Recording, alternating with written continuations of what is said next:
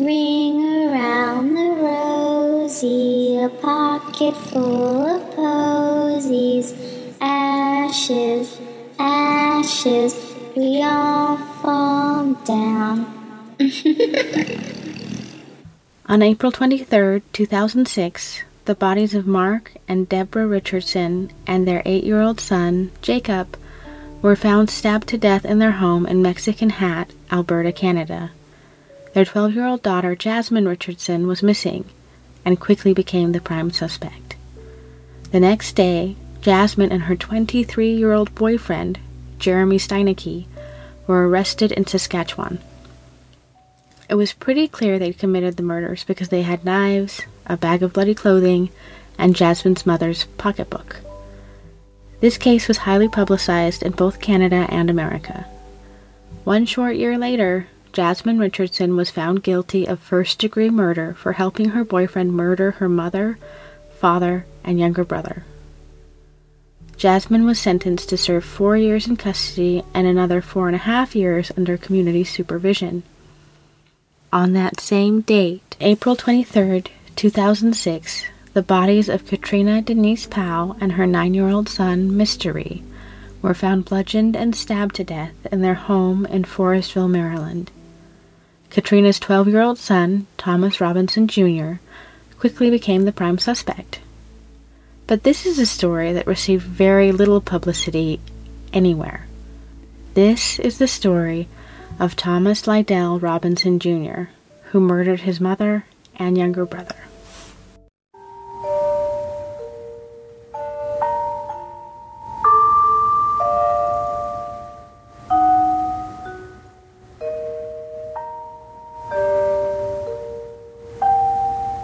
Welcome to the Parricide Podcast. I'm Sherry. And I'm Marie, and this is the seldom told story of a boy who killed both his mother and his little brother.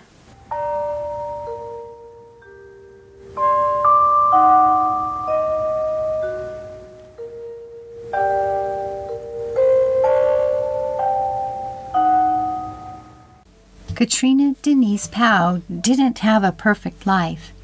In fact, her life had been far from perfect so far. She'd grown up in poverty deep in the heart of South Carolina. She'd liked the bad boys and was learning the hard way that these relationships don't usually turn out well.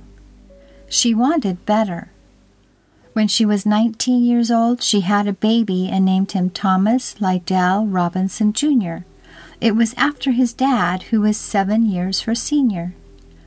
Two years later, she was picked up for possession of crack cocaine and selling drugs near a school. Oof.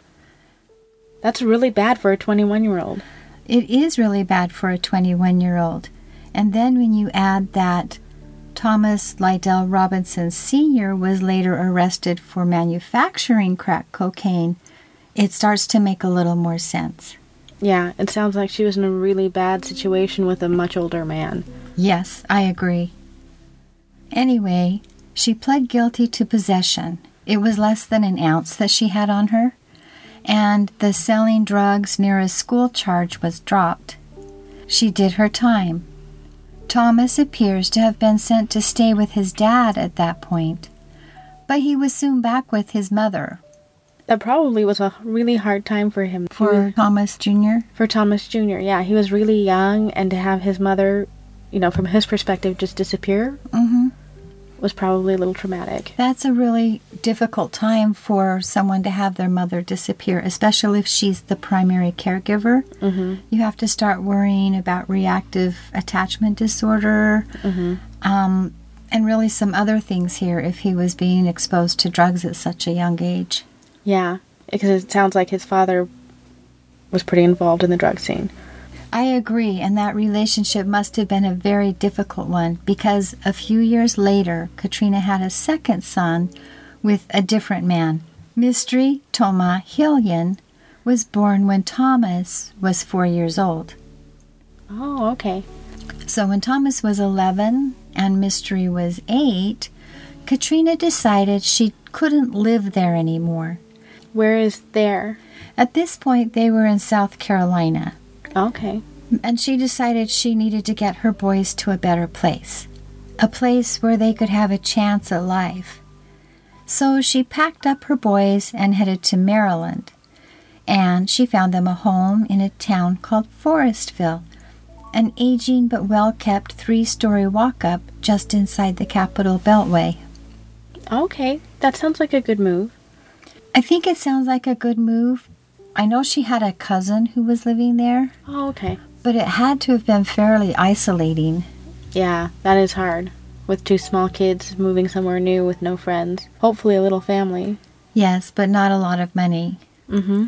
And Katrina didn't want a handout. If she found a hand up, she would consider the help, but she didn't want her boys to be caught up in the poverty that had informed her entire life. She wasn't sure how that looked or how they would get there, but she did want better for them. I can understand that, but I think it's so sad that we have this attitude toward getting help because things like food stamps or health insurance or these sorts of things are things that she should have had. They can help and they can give people the space to get that start in life that they're looking for. She did get SNAP. We'll talk about that later. That's what they call food stamps now. Oh, good. So Katrina started making friends with people in the apartment complex because she knew how valuable neighbors could be when it came to being a working mother who was trying to do right by her boys. That was a really smart move. Building a community is important. She didn't seem to have a lot of financial capital, but she did seem to understand social capital very well. Mm-hmm. She found a job as a housekeeper at a nearby hotel. It was a nice one. It was the Marriott Residence Inn. That's good. Mm-hmm. And she started working toward the life she'd always dreamt of giving her kids. The strong friendships with the neighbors, strict rules for living right at home, good memories, and sometimes the indulgence of unexpected gifts of toys was how they were starting to live their life. That's nice. I think so too. But their apartment remained largely devoid of furniture. The boys had bunk beds, and Katrina had a bed, but that was most of what they had. Well, that and a PlayStation. Yeah, with two little boys, I'm not surprised that was a priority. Mm hmm. And if she was going to be gone a lot, I can see where she thought that video games were a good way to keep her boys home, out of trouble, entertained. Mm-hmm. You can't be making trouble if you're playing Call of Duty. Well, we have found that's not always the case. Maybe they should be playing Pokemon or something. Yeah, maybe a less violent game. yes. Anyway, Katrina got SNAP benefits, as I said, but there wasn't a lot of food in the house. They had a grocery store right across the street, and these boys knew how to go get food when she was at work if they were hungry. She loved her boys a lot, and raising them to be independent of public benefits would make them better people. She was convinced of it. So sometimes they went without, but she knew they would eventually have what they needed. Fresh starts were hard, and kids made them even more difficult. That's true. It is really hard to kind of try to restart your life, especially while taking care of kids and making sure they have what they need. Especially young kids like this. They have so many needs, and they really need some security. And she tried to give them people in their lives through the neighbors. Mm-hmm. But there's so much. There is. Anyway, her oldest son, Thomas, she called him Tommy, was giving her a run for her money. She loved him, but that kid was always in trouble. No. Yeah, he was big for his 12 years, and the neighbor kids all seemed to gravitate to him. He was popular, fun, and full of fantastic ideas that usually got them in trouble. In truth, he was mostly trouble and a lot of work. Thomas was constantly creating problems for her when she was at work. The boys had a lot on their shoulders, she knew that. But she didn't seem to have a lot of choices. She had to work the long hours to pay the rent and pay the bills. Mm-hmm. The boys had to fend for themselves a lot, and the neighbors were good enough to keep an eye out for them. Well, that is a really hard situation. And of course, you want your kids to be popular, but this doesn't sound like the right kind of popularity. It doesn't sound like the right kind of popularity at all. So, what about her second son? Was he a little troublemaker too? Mystery saw his share of trouble, but Katrina went easy on him. It wasn't his fault that Tommy was such a bad influence. With Tommy in charge, and Tommy was in charge any time Katrina wasn't home, it was like a frat party at her house. That sounds awful. Uh, yeah, the rental company was constantly calling her at work. Oh. Why? Well, boys were throwing trash off the balcony, they were teaming up to fight with other boys in the apartment complex. Tommy had even jumped off of that second floor balcony a couple of times from where they lived. He was crazy. Yeah, he sounds a little out of control. He was very erratic. Mm-hmm. And in our murder data, the cluster analysis to identify the five fatal personality types show that he was indeed erratic. Mm-hmm. Tommy hit kids a lot too. He even beat up some autistic kid at school. Oh, that's horrible. Mm-hmm. He was kind of a bad kid. Yeah. He had a girlfriend already, which really made Katrina mad because she worked long hours and who knew what he was doing with that girl when she was at work. Then there was that time when he decided to start a gang at school. Remember, he's still in elementary school. That's horrible. Uh, he, it was a really naughty little gang. Mm-hmm. He and his little gang, they called themselves the All About Money Gang, went around with bandanas covering their faces or book covers over their heads so they couldn't be identified. That was a hard one to navigate with the principal. Granted, her boy had seen a bit too much of life while living with her and her different partners in South Carolina, but what little kid even thought of these kinds of shenanigans? Katrina knew he was out of control, but she was out of control as she tried to discipline him, Uh oh. and she knew she was in over her head. Thomas was getting a reputation as a bad kid, and if he didn't watch it, he was going to get them thrown out of their apartment. And she was desperate to keep that from happening. That sounds really scary, and I can see why she would have a hard time with that. I wish she had some more support in this. I do too. It's nice to have neighbor support, but it's very difficult when you have a difficult child and you have the pressures of trying to keep everything together financially and an apartment complex saying we're going to throw you out and a school saying we're going to kick your kid out of school. She had a lot on her plate It sounds like it. and she really wasn't sure how to discipline him properly, Mm-hmm. but she needed him to stop. Yeah. and those childhood spankings he'd received quickly escalated into whompings, and she knew they were wrong. She had a wooden axe handle that she kept around to smack him with, if you believe Thomas's story. Mm-hmm. And I do believe that she was smacking him with that, based on neighbors saying that they found him with bruises and so forth. That sounds really bad. hmm And it was harsh. But what was she supposed to do? From her point of view, she wasn't sure what she could do to get him to get in line and be a good big brother and a good son and a good member of the community. Mm-hmm. Couldn't he see that she was single handedly trying to dig them out of poverty? His antics were going to just ruin it for all of them. If they lost this apartment, they'd probably have to move home, and her boys would never have a chance to escape the indignities of poverty. That's really sad. And you can see where a little bit of community support, like the school finding a therapist or having programs for parents having problems with their children, would make a big difference. Or even after school programs. Mm-hmm. Because having to leave your 11 year old in charge is not going to go that well, probably. No, not when it's a full time, long term situation. It's not fair to either boy. No, and it's not fair for her to be mad at Thomas for not being a good example, but he's he's 11. But she didn't have any other options on who was going to lead her second son. He was her only resource, and she really leaned heavily on his participating as And an he- adult. Mm-hmm. And of course he wasn't. And it does sound like he had a lot of problems. hmm He had a lot of problems that left him erratic. Mm-hmm. So when Katrina got mad at Thomas, he would often push back, screaming, I'm crazy, don't mess with me. And sometimes Thomas ran away. But he usually just went to his friend's house. When everything cooled down, he'd be back home. Okay, so why do we think he ran away? I have a theory on that. The data shows that kids who are erratic tend to run away quite a bit.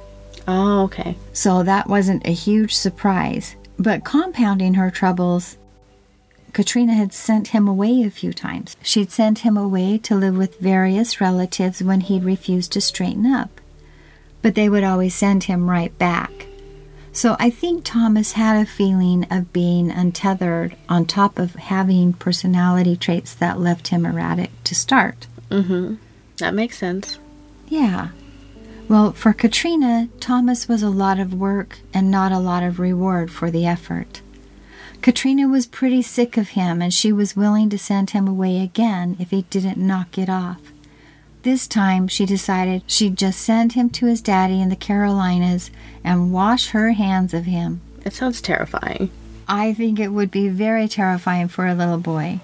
She told Mystery this several times, and Mystery, being the little brother who liked to kind of egg Tommy on, made sure Tommy knew about it. Oh, And then he'd laugh. That's not very nice. Well, they can be brats, and Mystery liked to let Tommy know that he was the bad one. No. Oh, I'm sure that really helped the situation.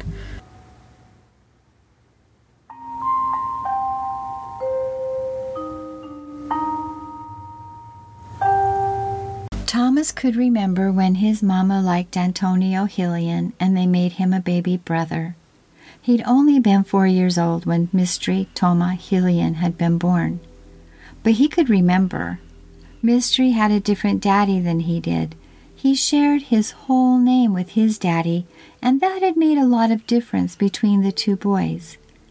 Where Thomas was big and full of boisterous, angry energy, Mystery was small and sassy. They both loved playing basketball and football in the quad. According to the Star Democrat, Mystery was a cute second grader who ran around with his brother, loved the Baltimore Ravens, and really loved playing computer games. Oh, he was so little. He's really young. The boys got along very well.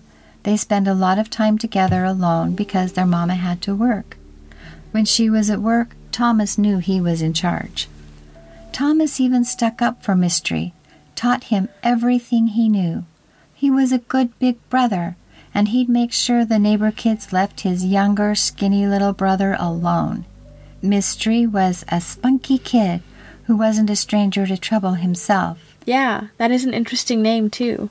It is, and I've heard a lot of people make racial slurs toward this name. People say, oh, it was a mystery who his daddy was. It was not a mystery who his daddy was. His daddy was Antonio Hillian, and there was no doubt about that. That is horrible. I mean, this is is. a child who is dead in the second grade, and they're making jokes about him. Yes, on Disqus and on different places, it's kind of disgusting It's really sad how disrespectful some people are, and racist.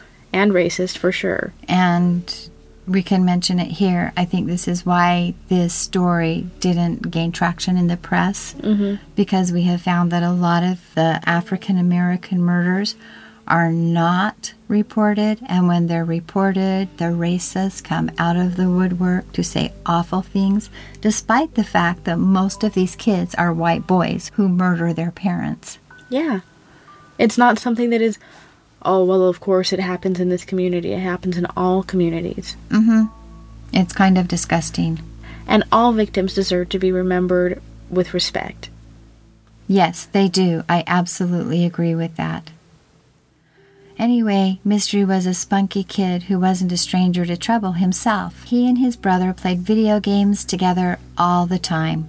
They'd go down in the quad to play basketball or football with their friends, and they got in trouble together. They were pretty tight. The only thing they didn't do together was get in trouble with their mama.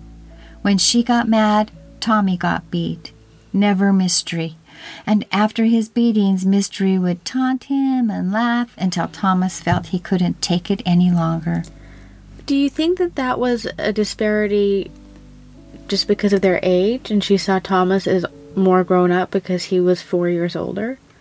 That's always hard to tell. I think there was a lot of responsibility on Thomas, and that created some of the problems. Mm-hmm.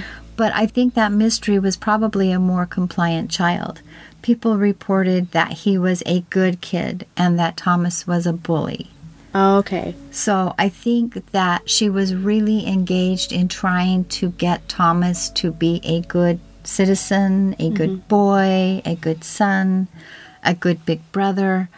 And Mystery just had it a little easier, less of the responsibility mm-hmm. and not having to take responsibility when Thomas talked him into doing some pretty bad things. Yeah. I just wondered because, you know, 11 is right on the brink of adolescence.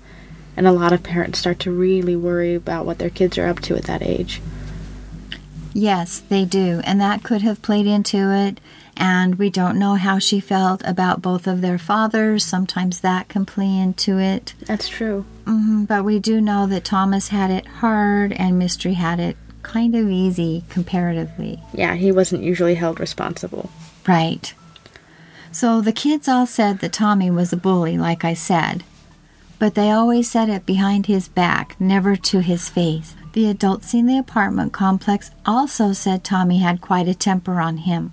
As one of his neighbors described it, if he got into an argument or something like with other kids, he would kind of explode and like go off. Oh. He yeah, he was always hitting other kids and beating them up. They understood why his mama tried to beat that out of him.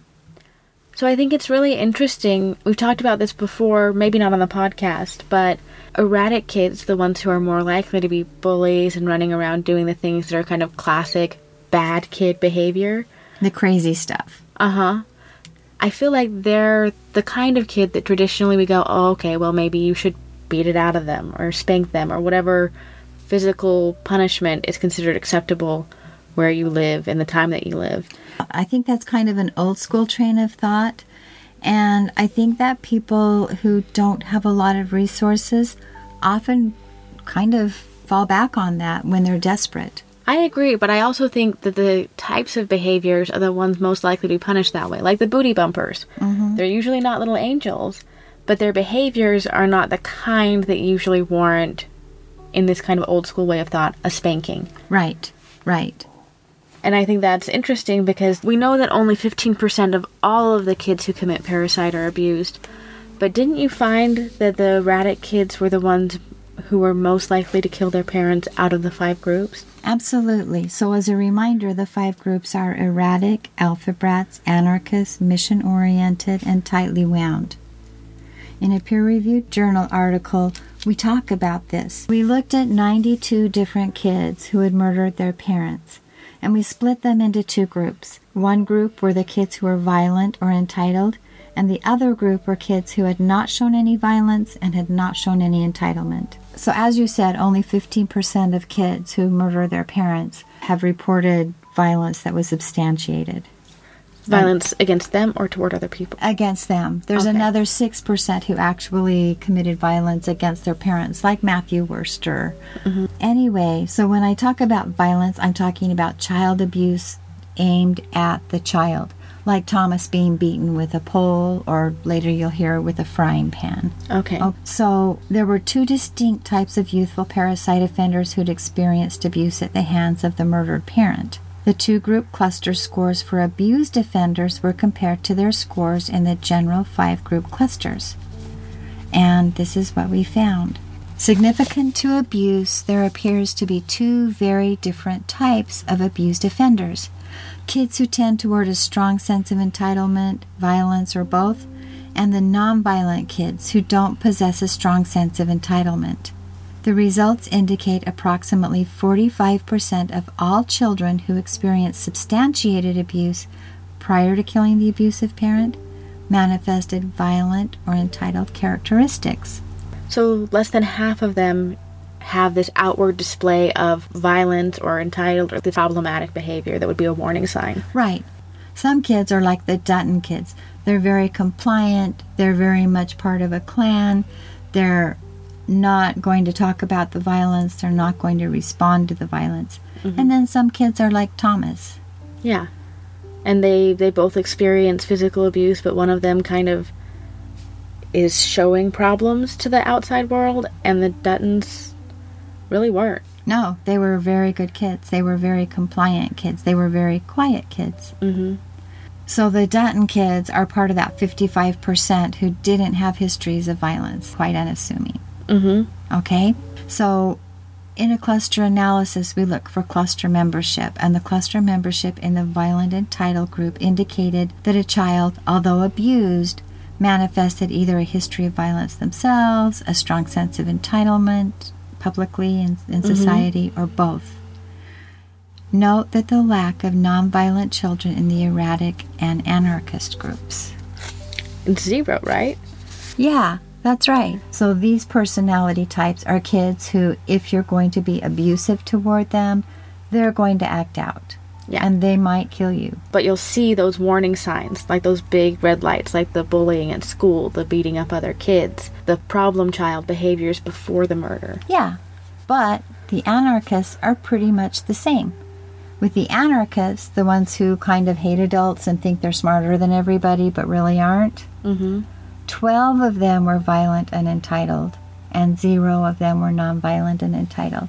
So if you have a child who's an erratic or an anarchist, they will act out against the abuse, and you are at very high risk for being murdered if you're the parent, Mm-hmm. the abusing parent. Yeah, that makes sense.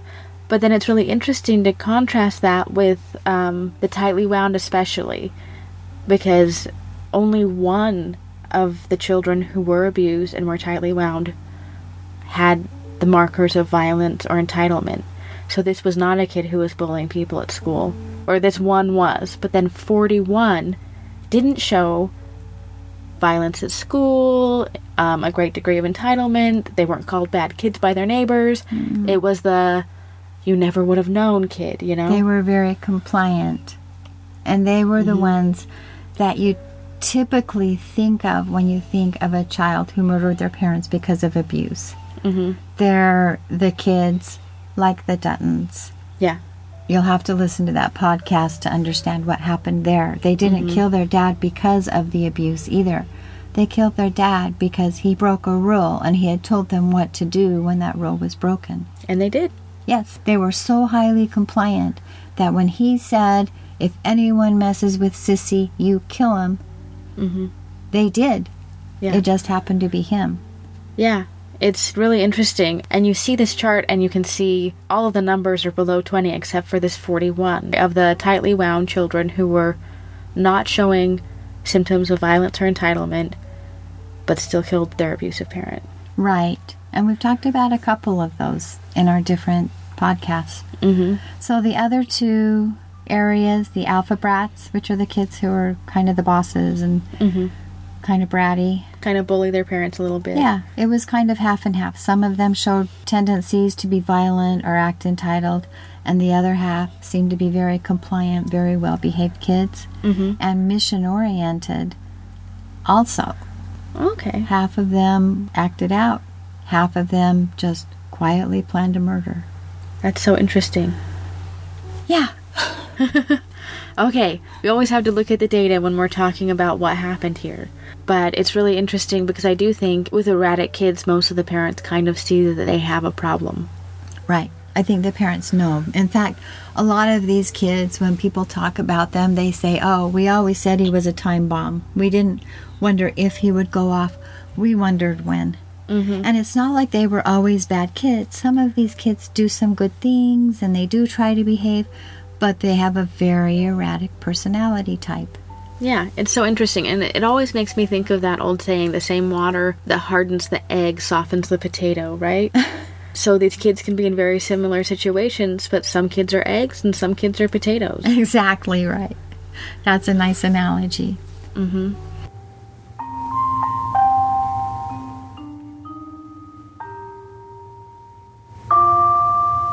Anyway, the fact that the neighbors understood why Katrina was trying to beat that out of him says that these neighbors had probably a similar kind of parenting style Mm-hmm. and they recognized that this kid was in trouble. Yeah, he seemed to be having a lot of problems that were going to kind of throw him off track in life at the tender age of 11. Mm-hmm. And when this boy got even the least bit of angry, he'd explode. He'd yell, he'd scream, he'd hurt people, he'd break things. And sometimes his mama would just throw his sorry butt out of the house. Those nights were hard on him. He deserved it, maybe, in his estimation. He knew he wasn't the best kid, and one rainy night she tossed him out in his underwear That's unimaginable, right? and so embarrassing and cold. And he'd gone over to his best friend's house as he often did, and he just stood at the door in his t shirt and underpants. He didn't have his backpack that night, which he usually had on him, and he didn't even have shoes. They let him in and took care of him until his mama forgave him for his fit. His best friend's mom was really nice to him like that. I'm glad that he had that support, but this sounds like they just needed more. Yes, and the mother that he would go visit, she had a very structured home. She had mm-hmm. kids who were very compliant. She had boundaries. Yeah. And it didn't seem like he had very many boundaries at home. Well, and it's hard for a mother to enforce boundaries when she's at work all the time. trying to make a living And because a- she wasn't like working and having a good time. She was a maid. She was working hard and she probably came home exhausted. Yeah, I'm sure. And it sounds like she was always working extra shifts, trying to make ends meet. Mm Mhm. Exactly. So it was one night when he was yet again in trouble when Tommy realized his mom was planning the unthinkable. She was preparing to send him to North Carolina to live with his dad. But she was keeping mystery. Oof. Man, that's hard. Yeah, Mystery was no angel. And it didn't matter what his mom thought or even who she chose to punish. Mystery was just as bad as he was. That's what he thought. How dare she? And isn't that interesting that kind of the turning point wasn't one night when she beat him with an axe handle? It was when he felt rejected and unfared against. hmm I think that really plays into this story. I think that these kids who are erratic have a lot of special needs, have a lot of personality problems that don't render them easily lovable to parents who are already having a struggle. Yeah. and getting kicked out of the house, getting rejected, that really destroys them. Yeah. And it's just so interesting because we always think, or I always assumed, I guess, before looking into it more, that children were killing their parents because they were afraid that their parents' abuse would kill them. Mm-hmm. And it's more often something a little different. You're absolutely right. That's very typical. Because of the press that this has received and because of the angle that has been taken in the media, Mm-hmm. it appeared that these kids were like these beleaguered, really good kids, but for these terrible, awful parents, they wouldn't have done anything. They were perfect, they were upper income, they were, you know, just Yeah. perfect little angels. Um, we call it the good child postulate Uh huh. when in reality, most of these kids are middle to lower income. Mhm. They live with a lot of troubles. They have a lot of pressure on themselves. They have a lot of, you know, the parents experience a lot of pressure also. It's not what people want it to be. No. Anyway, Tommy was tired of Mystery laughing at him after their mama beat him. Mystery didn't even seem to care when Mama smacked him with that frying pan that I talked about, and he was never in trouble for the shit he pulled. Yeah, yeah, Mystery was overall a pretty good kid, a little mouthy, but he rarely got in trouble on his own. But Thomas could not believe his mama had decided Mystery was the good guy in everything. He plain old felt he couldn't win, and he didn't like this feeling of rejection. No. I think that would be really hard. And it's easy to look at his behavior and go, oh, yeah, this was a problem. But he was, at heart, still 11 years old, no matter how tall or how tough he was. And in a poor school where there weren't resources to support him or help mm-hmm. him, and probably not even recognize the plight that he was in. Yeah, it's hard because it's the schools where kids already have money, where they have screenings for developmental, emotional, and social issues. Mm-hmm. And then after that, the staff to support and deal with each specialized issue or refer them to someone. Right. And schools aren't parents, and we totally understand and recognize that. But we also need to acknowledge that a black kid in a poor school is getting a lot fewer resources than someone just like him in a different school. Yeah. It's hard, and I agree, schools are not parents, but schools are a community resource, and they make huge differences in the lives of children of every class. Um, Good and bad. Yes, that's true.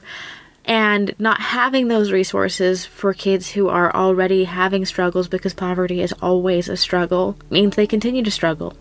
And it perpetuates the problem.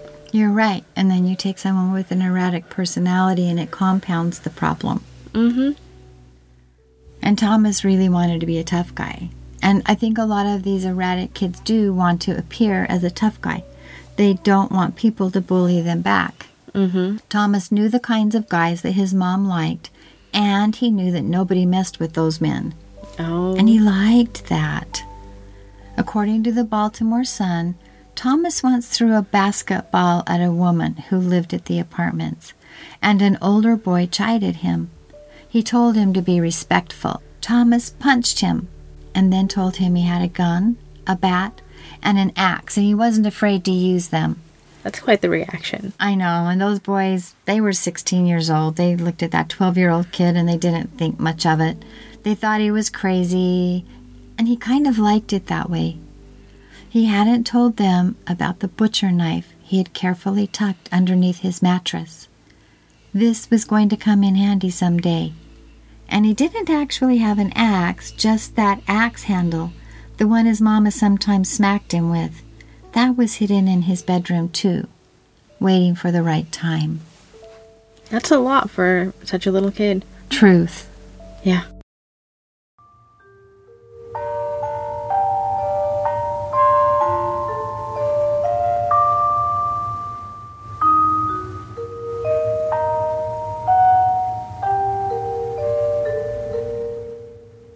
On April 22nd, 2006, Thomas and Mystery were invited to a little birthday party for Thomas's best friend. But he let off a couple of cuss words during that party, and this got him kicked out. Remember, I said that that mom had boundaries? Mm-hmm. And when Tommy crossed them, she would kick him out. So everyone was kicking Thomas out all the time. Oh. Mystery, probably in a show of solidarity, did something naughty himself and got thrown out of the party too. He caught up to Thomas, and Tommy told him to go home. He'd be around later. Tommy didn't bother going home for quite some time. He knew he was going to be in big trouble. Moms talked, and that mystery didn't know when to shut up either. So, no hurry. After wasting as much time as he could, he returned home in the middle of the night. And his mother was furious. She started yelling at him, reminding him he was a 12 year old boy, reminding him he was going to be sent to his dad's house, and then she sent him to his room. Oh. It was bad. He knew he'd really screwed up, but that didn't stop his temper from flaring. Smoldering, he prepared for bed. But that damn mystery started in on him, teasing him and laughing at him for getting into trouble, and probably telling him, You're going to go live with your daddy. Mm-hmm.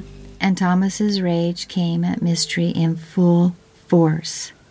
Thomas knew he had the upper hand. He wasn't taking crap from this kid anymore. He pulled the knife out from under his bed and stabbed his little brother to death. That's horrible. Mm. And it sounded like he really loved his brother, but his temper was so bad. And that's the problem with erratics. They have kind of two modes grief is anger, sorrow is anger, frustration is anger. Everything's anger, Yeah, that is hard. indeed. Hearing the commotion, Mama came running in to see what was going on. So he killed her too. He didn't care. He'd miss Mystery, but he didn't think he'd miss his mama at all. That's so sad. The neighbors reported hearing quite the commotion inside Katrina's apartment at 1:30 a.m. were loud. Mm. That's sad. No help was coming. When Tommy was finished killing them, he didn't really know what to do. So, he did what he usually did when there was trouble at home. He packed his stuff into his backpack, did what he could to stage the house for what he felt would be a credible alibi, and threw the wooden axe handle he'd used in the murders into a drainage ditch. He thought that was pretty clever. He probably took a long nap after that because it wasn't until about 10:30 the next morning that Thomas headed out the door with all of his stuff and a really good plan. He returned to the home where he and Mystery had been kicked out of the birthday party and made his dead family that mom's problem. Oh no. He told her he'd gone home to find his mama and little brother murdered. Okay. And she's the one who called the police, and the police entered the apartment using Tommy's key. So already he has a problem because is he claiming he didn't go home until 10:30 the next morning? He was claiming he went home in the morning, found his family, and went over to the house. Remember, he's always going to her house and saying, I had trouble. Mm-hmm. So, yeah, he was telling her as a 12 year old that he had been out all night. That is kind of suspicious. And this mother knew Katrina. I'm sure she knew that wasn't true. Yeah. Or at least the police figured it out because the investigators quickly secured the murder scene and then sat him down to have a little talk. And at first, he claimed to have come home and discovered those murders, like we just talked about. But they quickly figured everything out. They mentioned that the murders looked like they were committed by a very, very angry person. Mm. And Thomas confessed. He said he killed his mother because she was mean to him and hurt him. And he did kill Mystery, but there wasn't really any reason why. He probably didn't understand the reasons why. Mm-mm. He showed them a burn mark from a curling iron on his upper back and shoulder, and he claimed that that was from his mama's abuse. Okay. Did they think that he was lying? I don't know. The burn mark was upper back and shoulder, which seems like a strange place for a mama to burn you if she's going to burn you with a curling iron, which doesn't sound like what Katrina typically did with him. And because he had tried to set up an alibi, you have to worry. Like I said, I have no doubt this kid was abused. Did his mother burn him with a curling iron? I think. There was some doubt during the investigation. Yeah, I think there was some doubt because if your son comes home in the middle of the night, your curling iron is not on. Yeah. And you're not going to say, You hold on here, I'm going to go turn on my curling iron, wait the 15 minutes for it to heat up Mm-hmm. so I can burn you with it. Yeah. Especially if you're used to spanking him and whacking him around and hitting him with a frying pan. She's not doing what I would call first degree abuse, where she's thinking of ways to torture him. She's picking up what's on hand and whacking him with them, Yeah. like the frying pan. So I think that's something that came into play in this. Mm-hmm. Well, it's hard if your first interaction with the police is lying. They usually tend to think you're lying about other things, Absolutely. whether you are or not. Mm-hmm. Oh, I agree. Anyway, he told them where they could find that wooden axe handle, and the police headed out to the storm drain and did indeed find that axe handle. And they figured out that Tommy had killed his little brother first, not his mama, the abuser. Mm-hmm. After the arrest, Tiffany Myers, who was Thomas's best friend's mom, who kicked him out of the party and tried to help him with his life, she pretty much adopted him into her home. Mm-hmm. Um, she talked to him a couple of times after that arrest. Mm-hmm. And according to the Baltimore Sun, Miss Myers told them, he says that he sees his brother's face all the time and that he is very sorry for killing his brother, but he wouldn't change what he did to his mother. Oh, There was a lot of animosity between them. yeah.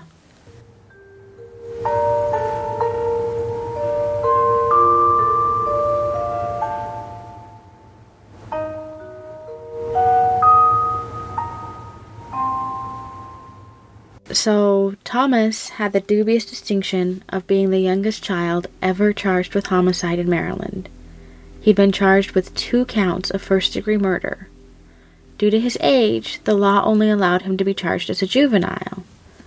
Maryland, like many of the other cases we've reviewed, had a children's code that precluded kids from under the age of 14 from being charged as an adult. So, no matter what, he would be cared for in the juvenile system until he turned 21, and then he would be released. The judge wisely ordered a psychological evaluation during the 10 minute hearing held by closed circuit as his father tried to get up to Maryland to lend him some support. It seemed like a trial was going to be tough. So, what did that psychological report say? Well, we never found out because on November 23rd, 2006, Tommy ate Thanksgiving dinner in a group home, and on November 29th, 2006, he made a deal. April, May, June, July, August, September, October, November. So it only took seven months for him to have his case come to conclusion in the juvenile system. Mm-hmm. He pled involved, which is the same plea as responsible in other juvenile just justice systems and guilty in adult justice systems, and prepared himself to spend the rest of his childhood in the juvenile justice system. The prosecutor was saying something about his being sentenced to a detention and treatment center in South Carolina until he turned 21. Oh, not Maryland? Nope, I think they probably wanted him to be near his father. Wise. Yeah, but he decided that would do, and he'd pack for warmer weather. Wow. So I'm assuming he got out when he was 21. Did he stay out of trouble after that? No, he had problems with domestic violence as of 10 years ago. That's probably understandable given his personality. I'm listening to you relate what happened hmm to him after the murders, and all I can think of is it's horrible that he killed his mother. It's horrible that he killed his brother.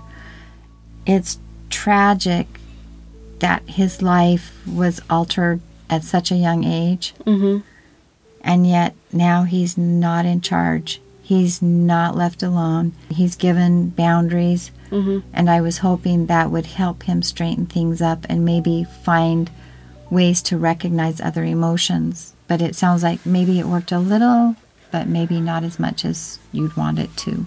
Yeah, he hasn't committed any more murders or been involved in gangs or anything hmm super egregious, but he hasn't solved his anger issues or the ways that he relates to people in the most intimate relationships with him.